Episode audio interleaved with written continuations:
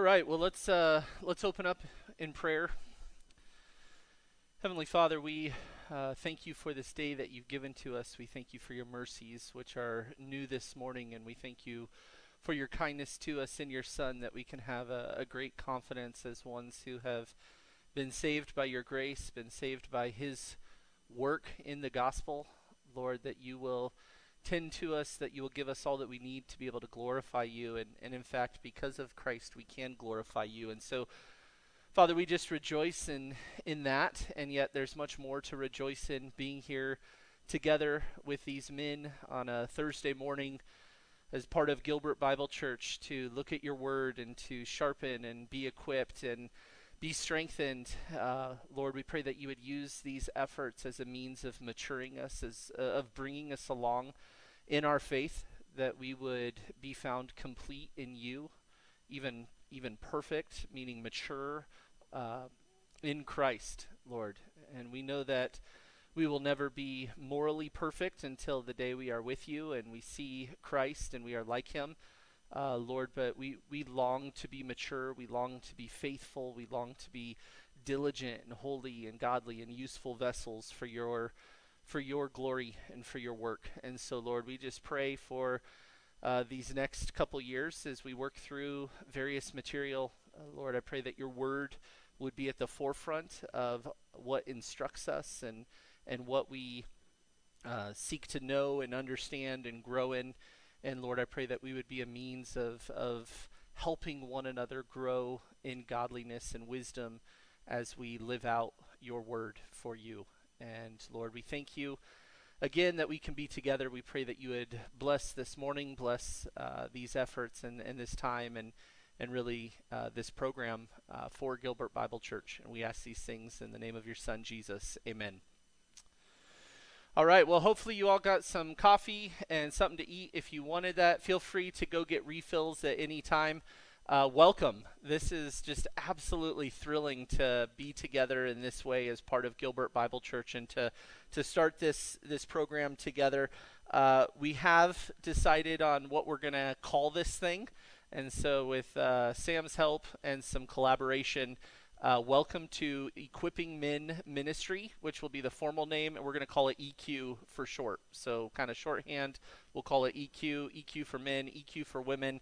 And uh, the point is that we want to uh, as as elders of Gilbert Bible Church, equip the saints for the work of ministry. That's the call first from Scripture for the role of a pastor elder as they shepherd the flock. One of the means of their shepherding is that they would intentionally equip the flock for the work of ministry. And I, I want to talk a little bit just about the purpose of, of what we're going to be doing together. Why why do we have EQ? What are we going after in this ministry uh, as as a church, and you should have it in your folder there. If you open up to the first page, you can see our our uh, schedule, and uh, we'll be meeting as men on Thursday mornings from six to seven thirty. We're going to work really hard to honor that time. We'll spend the first hour together in here in this way, and then we'll split for the last half hour into a couple groups for further discussion, and I'll um, break you guys up into the groups that we have set for those participating uh, when it's time to do so. You can see the schedule there. This is for the first year. So you can see the first semester schedule, the second semester schedule, and then we have additional material for the second year. Uh, but we're just we're just putting this in front of us for now because this as the first time that we're going through all of this is subject to change. And so if we find it beneficial to kind of settle in on a topic or adjust, uh, we'll do that and I'll keep you informed. But just so you have an idea of kind of some of the main main topics that we'll be covering this year, uh, you can see that there. If you turn to the next page, we have our outline for today that we'll be working through. And then just so that you kind of know your binder, we'll we'll have inserts that we bring each session for you to put in your binder. We'll have them on the tables out there, so when you come in, you can grab an insert, put it in your binder, and um, and we'll just kind of build upon uh, our our content as we go.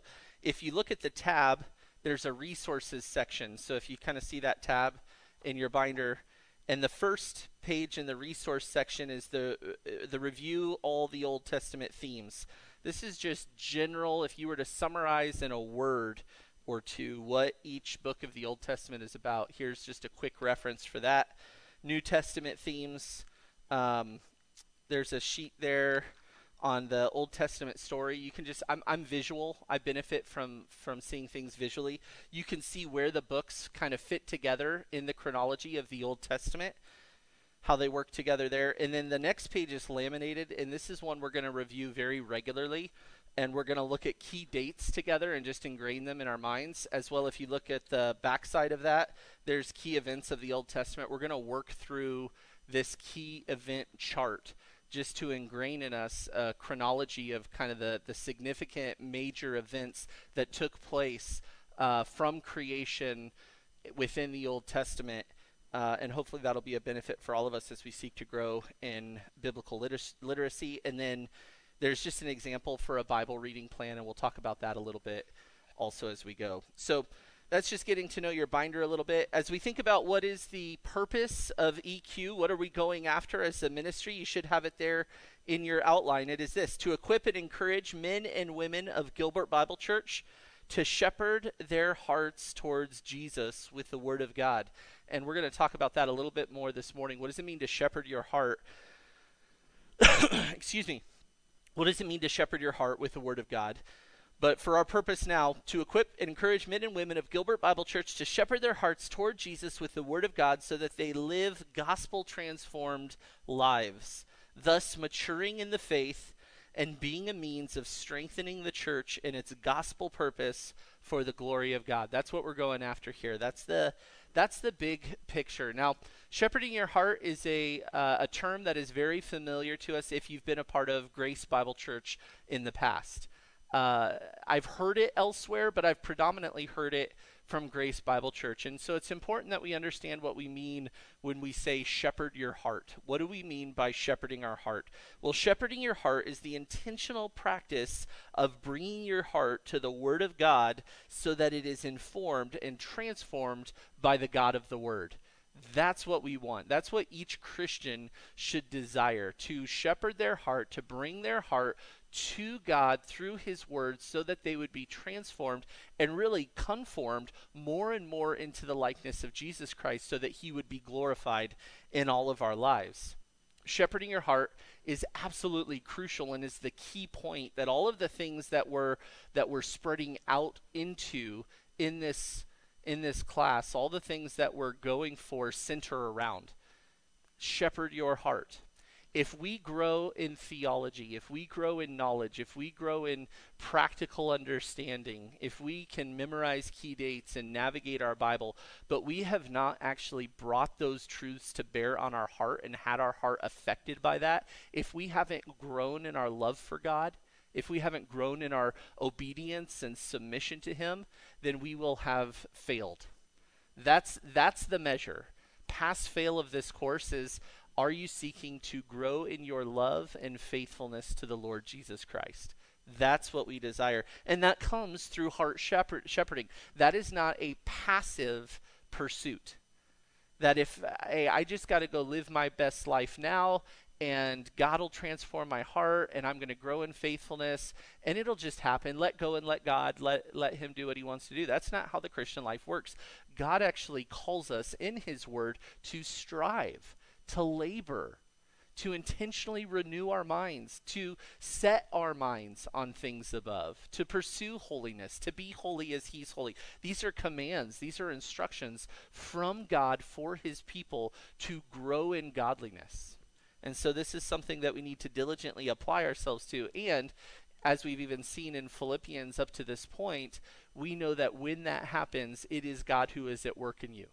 We saw that from Philippians 1 and verses 5 through 7. We'll see that again as we get into chapter 2 that we're called to work out our salvation with fear and trembling, for it is God who is at work in you. And that's God's wisdom in that, that we're called to diligently pursue godliness. And when that happens, we know that it is because God's Spirit is working inside of us. And that is a, a precious gift from the Lord that He would do that work in us. So, turn to Ephesians 4 just for a minute. This is a a real key scripture for uh, with with a lot of clarity for giving us instruction as to to what we're doing and why we're doing it.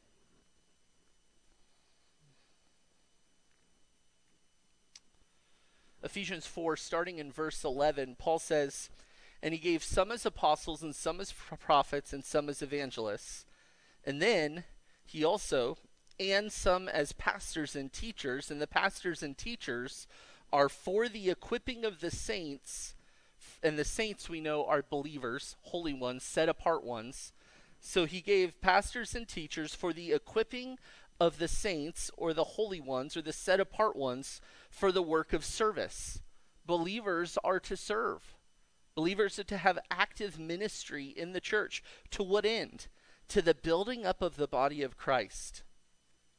You see, it's really it's really crucial to understand that God's primary means of building up the body of Christ is not the church leaders the church leaders are called to equip the saints so that the saints, being joined with one another, cause the growth of the body, the building up of the body. And, and Paul expounds on that. Keep reading.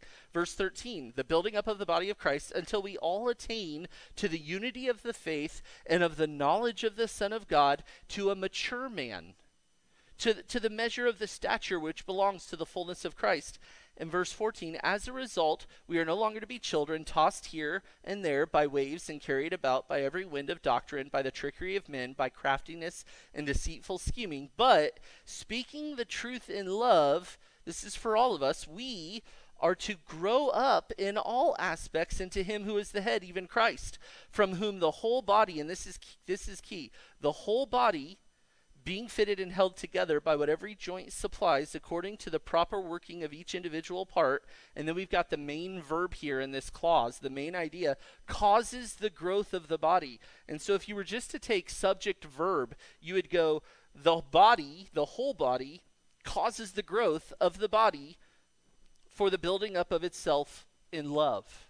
And that's what we're going after here. We want to equip you men to be able to function as God intends to grow up in maturity, as we all must, right? This isn't, uh, hey, we're all immature, you're immature. This is, we are all called to be continually maturing and growing up in Christ. And so we all mature, and as we mature together and we function properly, we as the church cause the growth of the church by the power of God.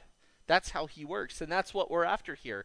And so when we think about equipping men and equipping m- women, it's for this purpose, so that we could see this happen at Gilbert Bible Church, that we would function well together. And, and one of the sweet gifts of the Lord has been how Grace Bible Church went about planting, in that they they had they sent their best in many regards. I mean, just the the sweetness to have a church plant here a few months in with the level of love for the Lord, love for one another, desire for godliness, practical godliness, practical maturity, to where we are already seeing just immediately the church being built up as we are functioning together as God intends and loves in love is just astounding and, and, wonderful and we need to continue. We can't let our foot off the gas in that. We need to keep building upon the foundation that was laid through grace bible church for us and keep pursuing these things and then also just consider for a moment 2 Timothy 3:16 and 17. It's most likely familiar to you that all scripture is inspired by God and profitable for teaching, for reproof, for correction, for training in righteousness so that the man of God may be adequate, equipped for every good work. And that's why it's absolutely crucial that whatever instruction the pastors and teachers, the elders of the church are to bring, it must be grounded and rooted in Scripture. And Scripture is absolutely useful to equip us for every good work, to have us be ready for what God would call us to do and be. And so, one of the key means of maximizing both your equipping for service and building up of the body, one of the primary means of growing and maturing in faith, one of the most fruitful means for growing in your love and relationship with Christ comes back to your shepherding care for your heart. And that's what we want to go after. So as we seek to mature, as we seek to be equipped, we want to give you the tools that you need from God's word to be able to care for your heart appropriately that you would be conformed more and more into Christ's likeness for the glory of God. So, shepherding your heart, the intentional practice of bringing your heart to the Word of God so that it is informed and transformed by the God of the Word. Proverbs 4:23. Go ahead and turn there. We're going to jump around just a little bit this morning.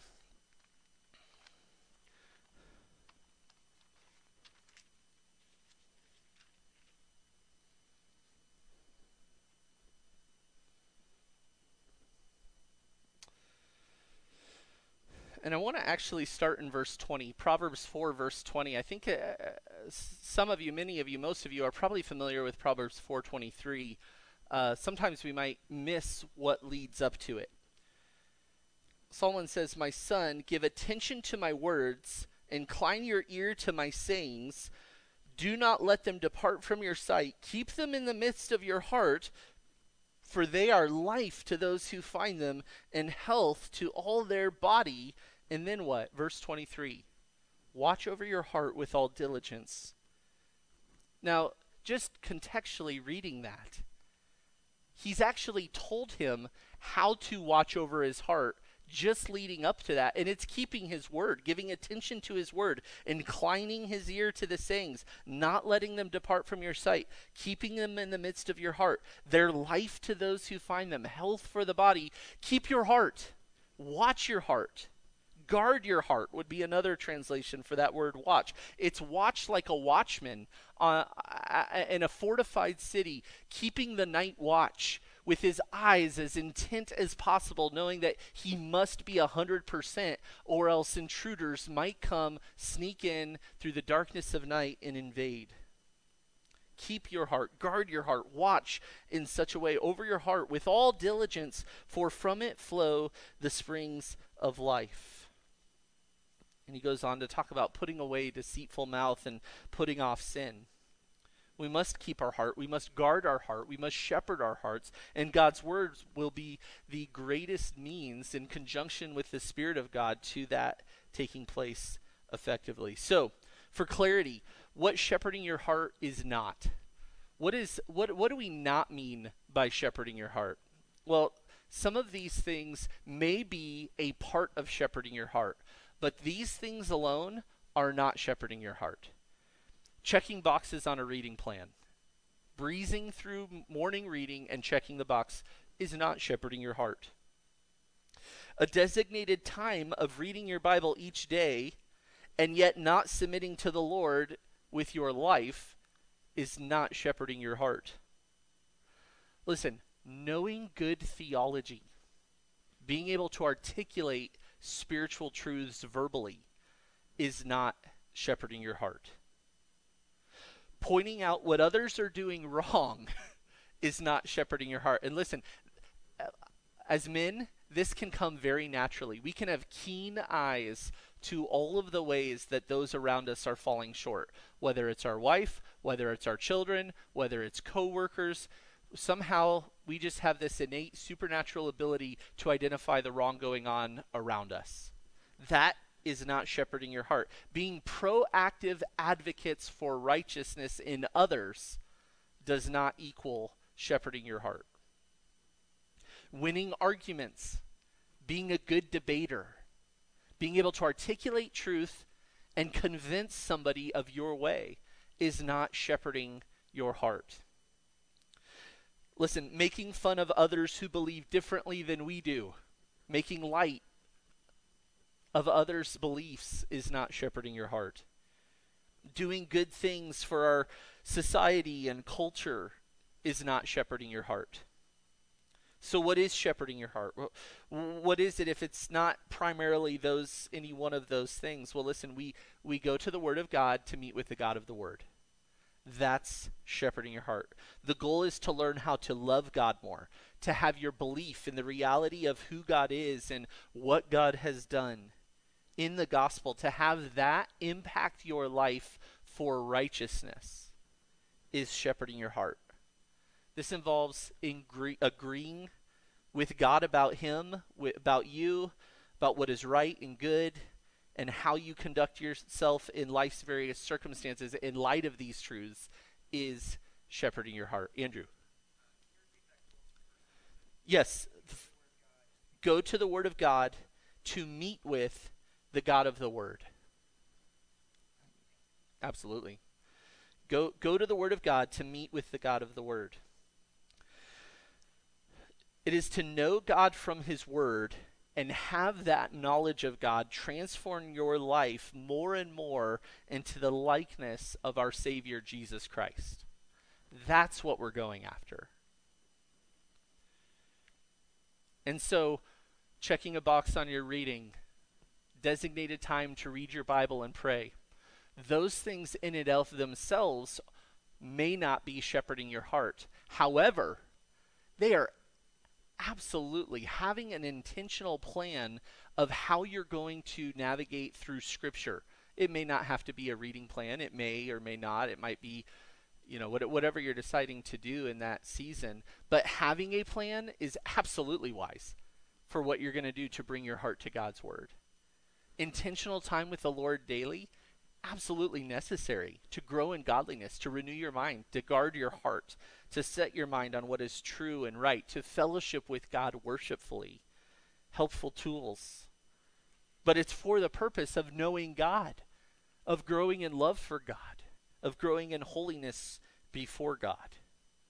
And so you meet with God in prayer and reading scripture to see God in the word and to align your thoughts with God throughout the day. And this is crucial too. When we think about shepherding our hearts, sometimes there's a temptation to narrow it to that 30 minutes or 45 minutes or 5 minutes or hour in the morning or if you're really spiritual, the five hours that Tom spends with, no, I'm just joking.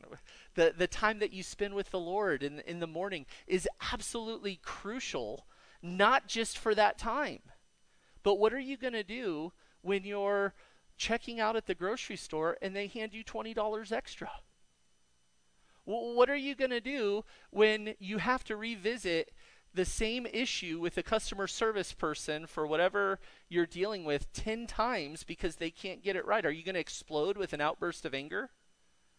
What's going to happen when you step into your home and your wife hasn't met your expectations for that day and your children are being disobedient and there's strife among them or they're just having a meltdown? See, what we do with our hearts for that 30 minutes or whatever time we designate must bleed into it, must saturate the whole of our lives so that our thinking is in tune with God's Word so that we can navigate life's various issues in a way that pleases God. So you read God's Word, you meet with God, you worship God, you communicate with God in prayer, you hear from God from His Word, from Scripture, from the Bible. And then you present your life as a living sacrifice, as Romans 12 would call the believer to. And when tempted to sin, you take the way of escape that God has promised from 1 Corinthians 10:13, right? There's no temptation that has seized you, but what is common to man. And with the temptation, there is a way of escape. And so you take that because your heart is set on the Lord and you love Him and you want to please Him. And so you grow in godliness. So, as we said before the Word of God, as we said before, the Word of God working in conjunction with the Spirit of God in the life of the believer is, is really the greatest aid to growing in godliness. And so we're primarily going to be looking at what God's Word has to say about various issues as we work through EQ together. We'll be covering what we refer to as disciplines 1, 2, and 3, which I'll talk about in a, morning, in, in, a moment and just give an overview. We'll be discussing that, giving a summary, but they're primarily summarized in, in the single words heart, home, ministry. So when we think about shepherding our heart, we need to shepherd our heart first, us. We need to then bring that into our homes, and we need to also be faithful to what God has called us to as part of the body of Christ and be faithful in ministry that the Lord has for us. So, that's what this is all about. That's what we're aiming at. That's what we're going after. That we would be men who love the Lord, who pursue Him, who meet with Him, and are equipped to be faithful before Him as we grow in maturity and godliness. What are the expectations? And uh, today is kind of a an overview, big picture day. We're going to talk a little bit about bibliology. We're going to talk about our Bibles a little bit, but this first part, by and large, is just an overview, and and so we'll kind of be skimming through a few different things. But first of all, expectations for your participation in EQ. First of all, is uh, pick a reading plan and stick to it. Uh, ideally, something like reading through the Bible in a year. Um, that's your primary homework. Is meet with the Lord daily. And, and whatever that looks like for you, find time in your day to spend with the Lord. I highly recommend first thing in the morning uh, spend time with the Lord, spend time in prayer, and have a plan, an intentional plan. There's a recommended plan in the back, just as an example, that kind of takes you through.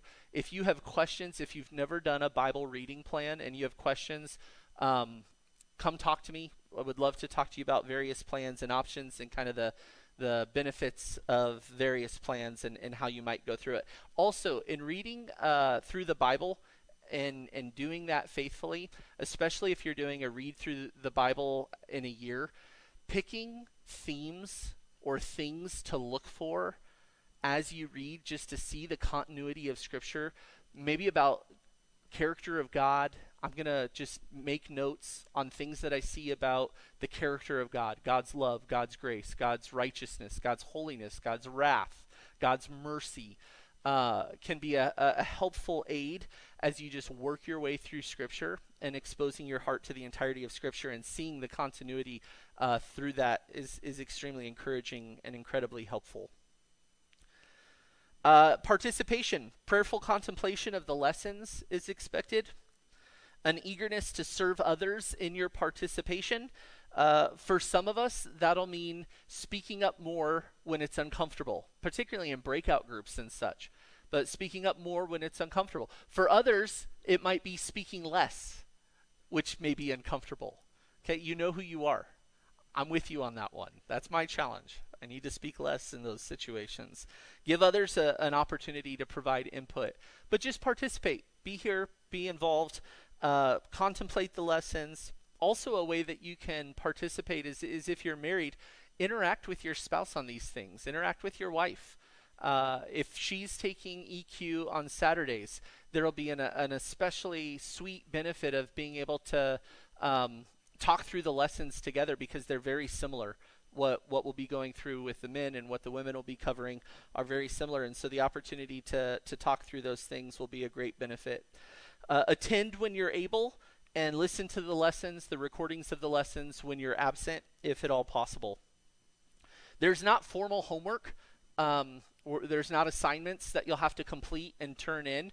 Uh, we're going to just expect you to put into this what you can.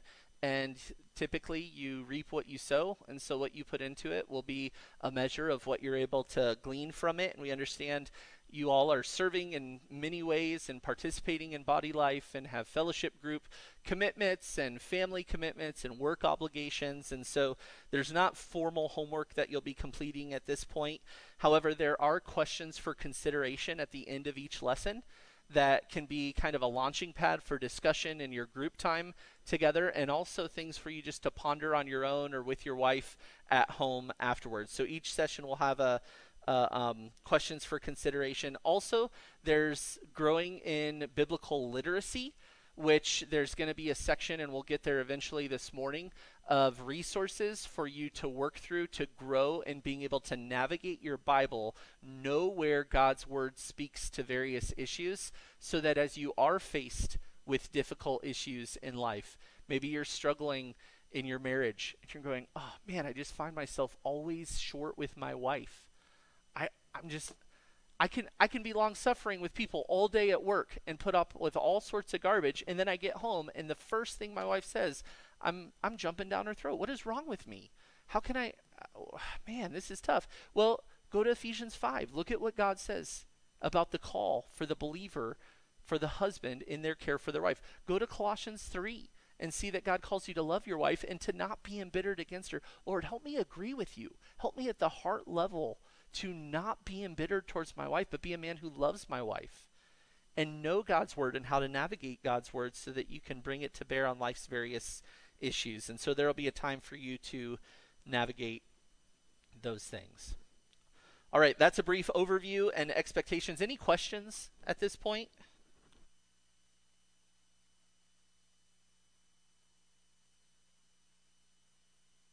Hey, either I am a phenomenal communicator or I communicated so quickly you have no clue even what to ask.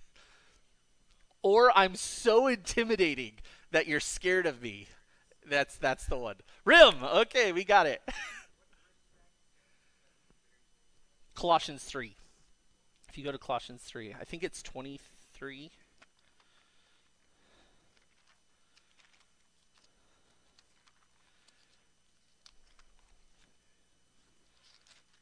Sword drills. I expect Jeff to win. Nope, that's whatever you do. Work heartily. Uh, 19. Colossians 3:19. Husbands, love your wives. Do not be embittered against them. Yep. Okay. Moving along, overview of the bis- biblical disciplines of the Christian life. We're going to talk just briefly on the heart, the home, and the ministry. And we're going to unpack these over the course of the semester as we get further into this. We're going to spend time intentionally actually repetitively on each of these disciplines. So we'll so if you go, well, that was brief. I I'm still kind of struggling to get my mind around what that looks like. That's okay. We're going to cover this more over the course of the semester, but this is just so that we have a a working definition of what we mean when we talk about discipline 1, shepherd your heart, discipline 2, shepherd your home, discipline 3, be faithful in ministry. Number 1, the heart, discipline heart. Uh, a basic overview of this biblical discipline is this the faithful Christian shepherds their heart and bring that definition, what we talked about earlier, worshipfully toward God through the Word of God. And that's again, we want to open up the Word of God to meet with the God of the Word. That's what we're getting after. We want to bring God's Word to bear on our lives, on our innermost being. We do not want to be men that are polished on the inside and falling apart, are polished on the outside and falling apart internally. We do not want to be men who have it all together at work, have it all together at church, have it all together with our friends, and we go home and we are an absolute mess inside. We want who we are in the private of our home to be the the greatest the greatest demonstration of our true self and our devotion to the Lord. We want to be consistent. We want to be faithful. We want to be steadfast. We want who we are at work and who we are at church and who we are in our neighborhoods to be consistent with who we are in our home and who we are when our wives away and our kids are away and we're at home alone. Who are you then? Who are you when nobody you know is watching? We want to be faithful. We want to be consistent. We want to be godly, godly, faithful men. And so we shepherd our heart intentionally. The home, what do we mean by this? Discipline 2. The home, the faithful Christian is concerned for those in their home and ministers to them in accordance to their role with their heart fixed on God and His Word. Listen, as we are men of the Word, as we are men who shepherd our hearts, it must impact our home first. And listen, as men, you are given by God through His creative order a leadership in your a role in your home. That is your role. When we talk about a faithful Christian, being concerned for those in their home and ministering to them in accordance to their role. Your role is as a leader. You are to lead. Now, your leadership and how you view leadership is everything, and you're called to lead like Christ. Christ like, humble, chief servant, dying to yourself for the good of those around you. Leadership is what each of us are called to bring into our homes. And so the the greatest aid to us being able to embrace that role and be faithful in our home is that we are caring for our hearts well first. It has to start there. It has to start there. If we neglect our own heart care and think that we can step into our home and lead and serve in the direction that is pleasing to God, it's naive at best and foolish most likely. And so the faithful Christian, the faithful man of God, is going to be concerned first and foremost for those in their home.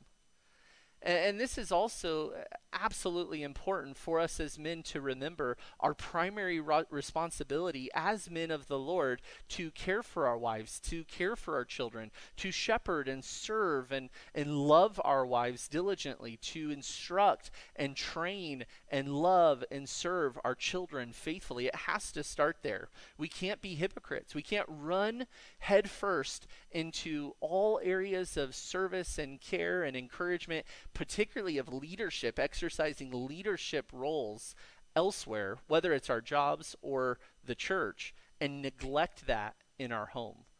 We must be faithful. We know Jesus' words faithful with little, faithful with much.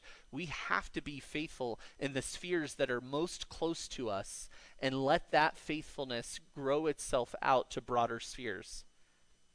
The temptation for many is to neglect their home, leapfrog over it, and to step into influence in a more public setting. Right? And that's typically uh, uh, revealing fear of man, love of self, desire for praise, desire for approval of man. Few look into our home and compliment us. Man, your wife is just so submissive to your leadership. You must be such a great leader in the home. You must be so followable. Great job. You, you receive that much less than you receive. Oh, that was a great lesson you taught. Oh, your leadership here was so awesome. Oh, you're, you, you don't hear your care for your children, life changing what you did that I never saw or heard about with your child and showing patience the 10th time that they wouldn't go to bed quietly changed my life forever. You, you just don't hear that. But, oh man, that lesson you taught, or that study you led, or that service that you rendered. And so it's it's helpful even in purifying our own motives and crucifying our own pride. Be faithful. Be faithful in your homes. And then number three, the ministry, discipline three, the ministry, the faithful Christian with a heart fixed on keeping their God given ministry within the home a priority. So faithfulness there, then steps into the church and every additional part of life to shepherd others toward God and the gospel. we're going to talk about these in much more discipline, or much more detail rather, as we go. Okay. I uh, want to talk just briefly about growing in biblical literacy. And again, we're setting the stage for a number of things that we'll be covering when we're together. We're going to spend some time each each time, each session that we're together, probably somewhere around five to ten minutes, just working to sharpen each other in our biblical literacy, our ability to navigate our Bibles. So, what types of things are we going to cover? Well, understanding broad categories of systematic theology, things like bibliology, theology proper, ecclesiology. We'll be covering some of those things in more depth. Uh, and have even some some lessons or multiple lessons devoted to some of those things but we're also going to work on just some some much more uh, tangible or practical issues as far as knowing key dates, events, themes in the Bible, knowing specific passages in the Bible that speak to specific issues, and we'll cover that uh, just briefly at the end again this morning. But uh, just so that you know what we mean by biblical literacy, uh, we're going to spend a little time, probably on the front end, covering that together in uh, each of our times together. All right, before we jump into bibliology, we're going to take our last 20 minutes here and uh, work through bibliology a little bit. We're going to talk about that this week and the next. Uh, any questions? Any questions, comments up to this point?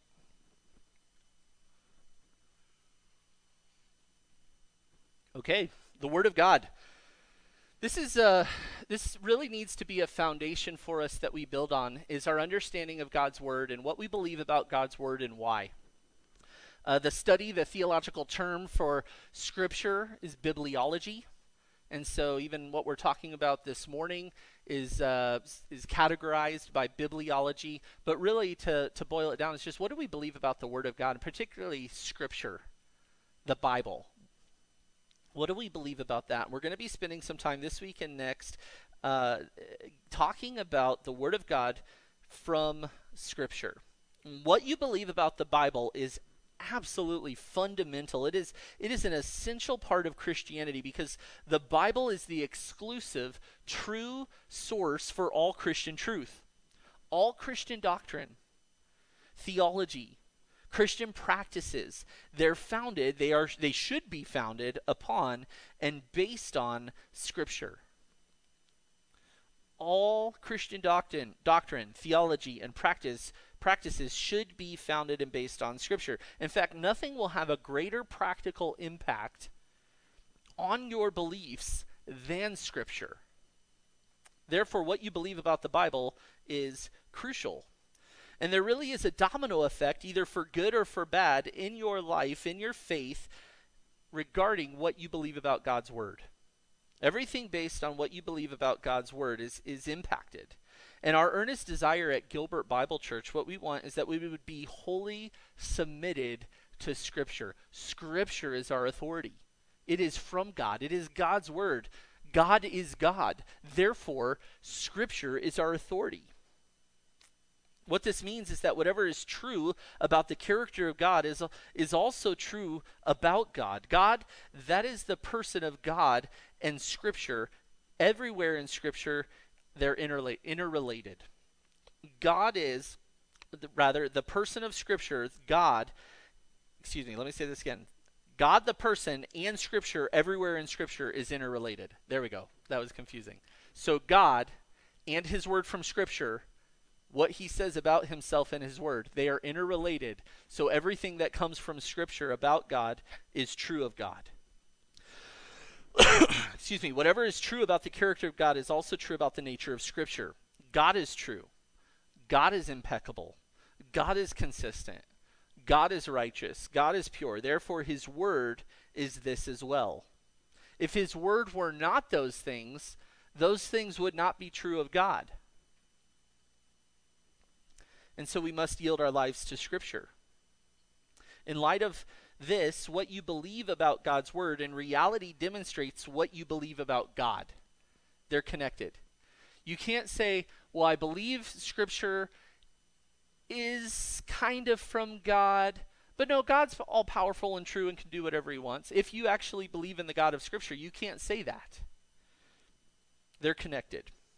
And Scripture is unlike any other book. It's unlike any other literature written by man. Scripture is, is living, it is active, it is certain or true in every regards. Scripture describes itself as cleansing, it nourishes, it sanctifies. And the psalmist frequently refers to the Word of God as, as having infinite valuable uh, value, more, more valuable than all the treasures of the world, more valuable than all richer, riches. The Word of God can bring to your life what money, what possessions could never purchase, what prestige could never attain for you. What God's Word can bring to your life and does bring to the Christian's life is truly unique. You can't find it anywhere else but in God's Word itself. The wisdom of any man is but foolishness in contrast to God's wisdom, and God has chosen to share and to communicate his wisdom to mankind through his word in Scripture.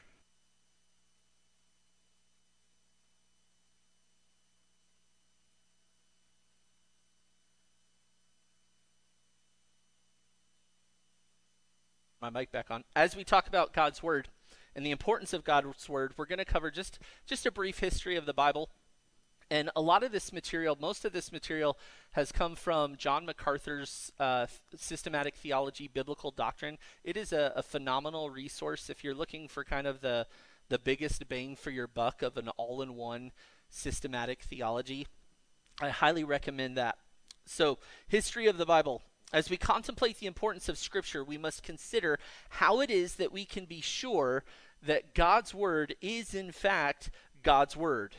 Well, it was, first of all, recognized by the early church and recognized as canon, canonical. Can, canonical? Canonical. Yeah, ca- canonical. There we go. Got it. Canonical, and has been passed down to us without loss or distortion of material. We must know this. But how? Well, we also must know this in light of the fact knowing that the devil's primary tactics of attack is on Scripture itself. Satan, one of his earliest tactics was to undermine the Word of God. Satan denied God's word to Eve in the garden in Genesis 3. Later, he sought to distort the scripture to Jesus in the wilderness. He even sought to literally destroy the physical scripture in Jeremiah 36 23. However, regardless of these attacks, the reality is God's word has and will continue to endure against all enemies. God has promised to preserve his word, and so it is so. Isaiah 40, verse 8 The grass withers, the flower fades, but the word of our God will stand forever. In light of this, no inspired scripture has been lost in the past, and no scripture has been yet undiscovered. What we have is God's Word. We can have full confidence of this. God's truth and purpose in Scripture will never be thwarted. God, in His divine sovereign power, has preserved Scripture. This is referred to as the, the doctrine of preservation, and this refers to the acts of God whereby He has preserved through the centuries the written record of His special revelation for His people. This act of preservation is accomplished through both specific instruction given by God over the years to his people and how to care for his word, as well as divine providence. God using earthly means, men, to preserve his word. Psalm 119, 152. The psalmist says, Long have I known from your testimonies that you have founded them forever. Jesus himself in Matthew 5:18 talks about the the jot and tittle or the iota and the dot and Jesus point here is clear that God means everything he says and nothing will keep God from accomplishing everything he has declared to the the largest thing to the smallest thing God is faithful Jesus' point is that everything God has said will take place. God will both preserve and fulfill everything he has spoken. It's in his nature. He's trustworthy. He's righteous. He does not lie. And God has used the providential means working through faithful men to preserve Scripture. And so the Bible, having one divine author, was written over 1,500 years ago through the pens of over 40 men.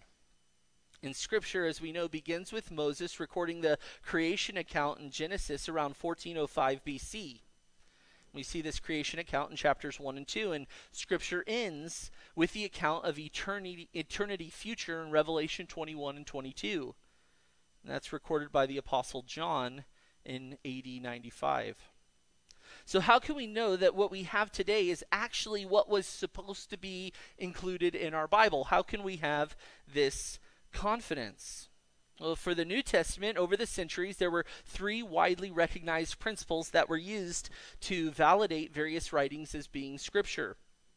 That was agreed upon. Writing had to have been authored or author, yeah, authored by a recognized prophet or apostle or by someone closely associated with them. The writing, number two, could not disagree with or contradict any previous scripture. And number three, the church had to display a general consensus, consensus that a, a writing was an inspired book. We're going to talk a little bit about the confirmation of this and the authority of Scripture in a moment, but this was the common practice in the early church in the development of our canon. The Old Testament, by the time of Christ, had been acknowledged by the Jewish community the last book of the Old Testament, Malachi, had been finished about 430 BC.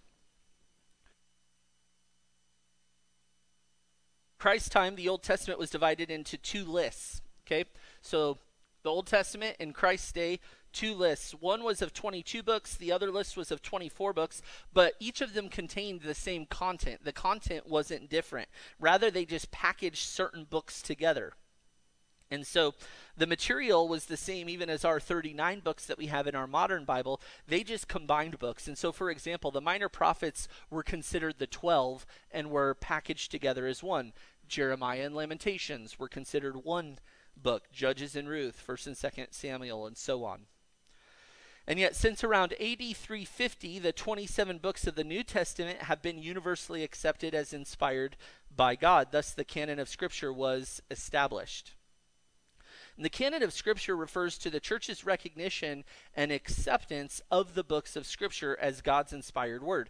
This word comes from the Greek word canon, which originally meant a rod or a reed, and that was used to indicate a unit of measure, a way of measuring things. And so, thus, the, the standard or the rule of what was inspired Scripture was established.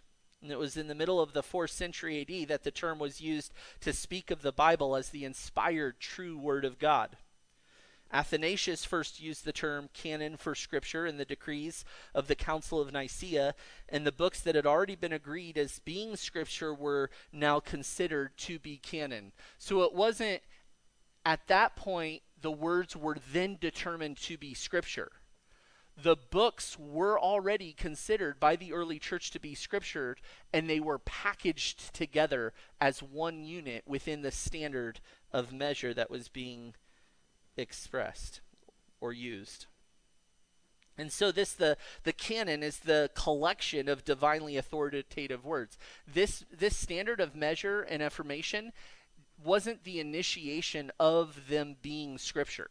They were already viewed as scripture. It was the establishment, the unified establishment in the unity uh, in the early church that all these books now make up the entirety. So they were simply affirming what was already true. The church or the people of God did not determine which books were inspired by God and thus are scripture, and that's crucial to understand. The writings themselves are vested with the authority of God on the basis of divine inspiration. They are the Word of God because they were written under the Spirit's inspiration. Men recognized them for what they were, and they did not decree them to be something. Rather, they recognized them as what they in fact were. So, the canon of Scripture is based on the fact of it being inspired, not on the process or means that did the collecting. God's Word is inspired, it is Scripture. It's not Scripture because it was collected. Do you understand the difference? Excellent. So, with that in mind, let's talk for a few moments about what inspiration is. What is inspiration? Well, it's this God superintended the human authors of the Bible so that they composed, and recorded without error his message to mankind in the words of their original writings. God has chosen to reveal himself to mankind. There are primarily two ways that he has done this. The first is considered general revelation. What would be examples of general revelation? Yeah, Jim. Say it again. Nature. Yep his divine attributes being revealed through nature itself.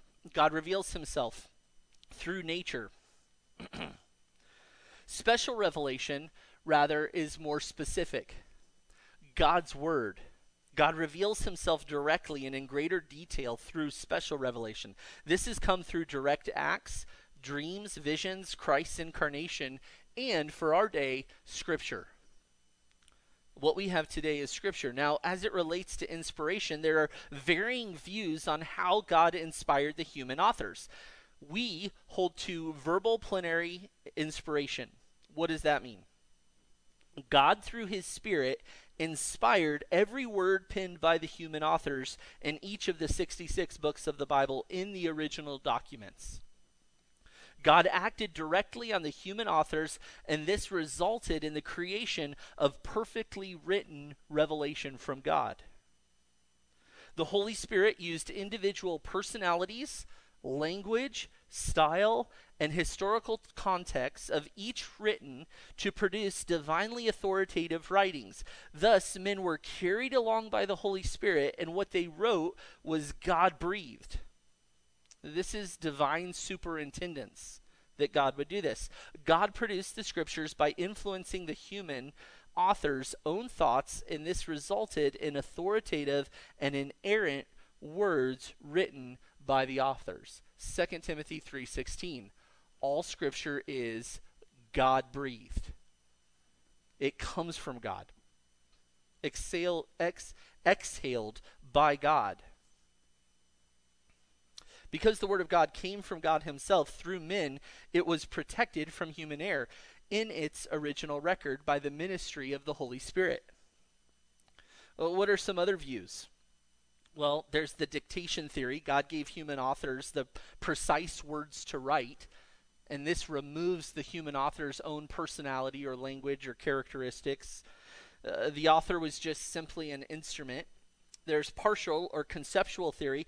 God gave them the general idea of what to write, and then they went and wrote what they thought fit within that general idea. There's the natural theory. They found inspiration from the writing of Scripture, not from God, but from within themselves. And all of those are false. We hold that God inspired, God breathed the, the human authors, and they wrote as God did so. Scripture is inspired, we must, must also understand that Scripture is inerrant. There's inerrancy in Scripture. Inherency.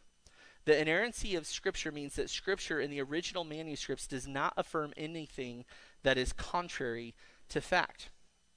How many times have you heard, we can't trust the Bible, there's errors in the Bible, it contradicts itself? Over and over, it's been translated, therefore, we can't trust the Bible. Uh, this is extremely consequential. If, if some of Scripture cannot be trusted, how do you know what to trust? right? If, if we don't have an answer for that, how do we know what we do trust? God's very character and nature is at stake in this. Inerrancy means literally without error. And we hold that the Bible and its original copies were without error. Thus, when properly inter- interpreted, they do not affirm anything that is untrue or contrary to fact. Now, surely God chose to speak through men in ways that use figure of speech and generalities and estimates and you know general numbers. If it says there were 2 million well is that an error? Because there could have been 2 million and one. Well first of all it could have just been 2 million but it was it would be a normal practice within the use of language to summarize a group with an estimate and so that doesn't nullify this reality simply because God used to use human means and normal use of language in his communication. so, since these words are from God himself, they must be inerrant, otherwise, God has error. God is the God of truth who cannot lie, so if there is error, he would be false. Now, every book was written under the inspiration of the Holy Spirit and was in their original autographs without error as a result of divine inspiration. However, none of the original manuscripts are in existence today. Copies were made, and copies of copies, and thousands of manuscripts were passed down over the centuries, and copies are subject to errors due to the fallibility of human involvement. While God did not extend the miracle of inspiration to the copying and translation process, God providentially has preserved copies and translations to the extent that they accurately reproduce the content of the original. There are thousands of manuscripts that consistently convey the truth from the original documents. This has been done at mind blowing reliability rates. If you were to compare the process of textual criticism, which is the technical term for navigating scripture documents and putting together old texts, if you were to take the statistics of what we have in scripture versus any other book in history, it's astronomical how much evidence we have for scripture versus every other book.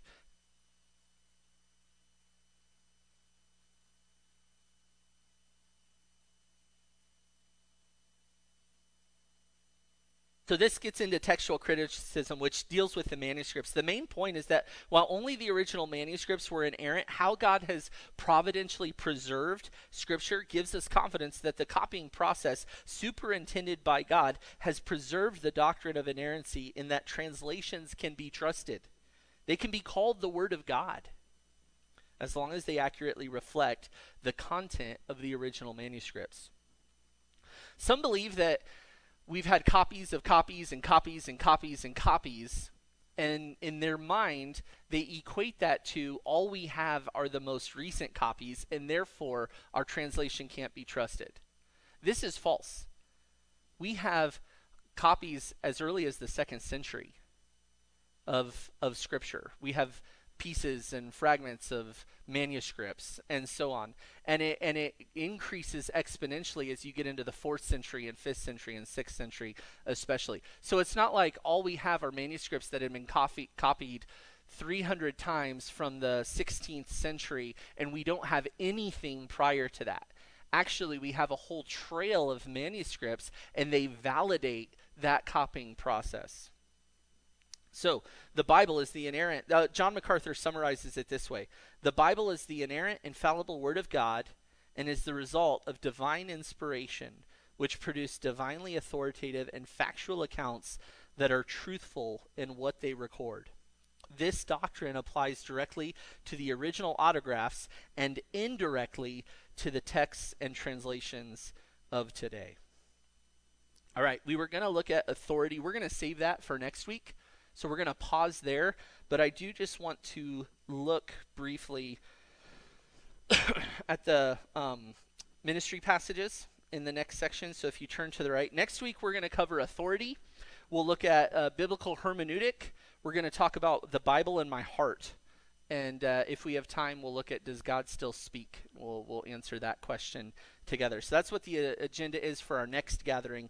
Before we split into groups, each week I'm going to bring a list uh, of what I'm just going to refer to as ministry passages. This is for our growing in biblical literacy. What I would recommend is that you, whatever way is helpful for you, make note cards, uh, take a picture on your phone, something. But the way that these are intended to be used is uh, to understand the theme and then to remember book, chapter. Okay, so to remember book, chapter, theme to grow in your ability to navigate God's word and, and know where to go for various issues in Scripture. So, as you can see there, the disciplines. Here's some passages that you can work to grow to understand to reinforce the principle of these disciplines. These are not exhaustive. This is like, we're talking one of hundreds that we could go to. But as we do this a couple times a month, we'll grow in our repertoire of resources to know where to go to navigate life's various issues from God's word. So, discipline 1, Proverbs 4:23, guard your heart. So if my recommendation for how to use this would be to memorize, oh, Proverbs 4, guard your heart. Watch your heart, keep your heart. However you want to however you want to remember that. So, if I'm thinking, "Oh, I need to shepherd my heart." What's a passage that talks about shepherding my heart? Where can I go? Proverbs 4. Keep your heart. Watch your heart. Okay, discipline 2. Ephesians 5, instruction for husbands and wives. So you'd memorize Ephesians 5, instructions for husbands and wives. Now, at home, this is part of your put into it, reap and sow, and all of that. I strongly encourage going home and reading just the verses around each of these passages to see the passage, to understand it in context, what's going on, so that you understand it. And I put references there. So, for example, 522 through 33, you can read that section and see God's instruction for husbands and wives. Discipline 3, Ephesians 4, what we looked at earlier, 14 through 16. The Word of God. So these are passages that uh, talk about the Word of God. Hebrews 4, the Word is living and active. 2 Timothy 3, Scripture is God breathed and useful. Psalm 19. This is uh, especially helpful. Psalm 19 is is wonderful because you've got the first several verses talk about God revealing Himself through what we call general revelation earlier, and then the latter verses talk about God revealing Himself through special revelation. So if you want to see one chapter that really puts forth in a beautiful, wonderful way both of those realities, Psalm 19 is there, and then Psalm 119 is just something that we should all review regularly it's just verse after verse after verse about how useful and amazing God's word is. So worship in the word, Psalm 119. Any questions on that, on how to use those ministry passages?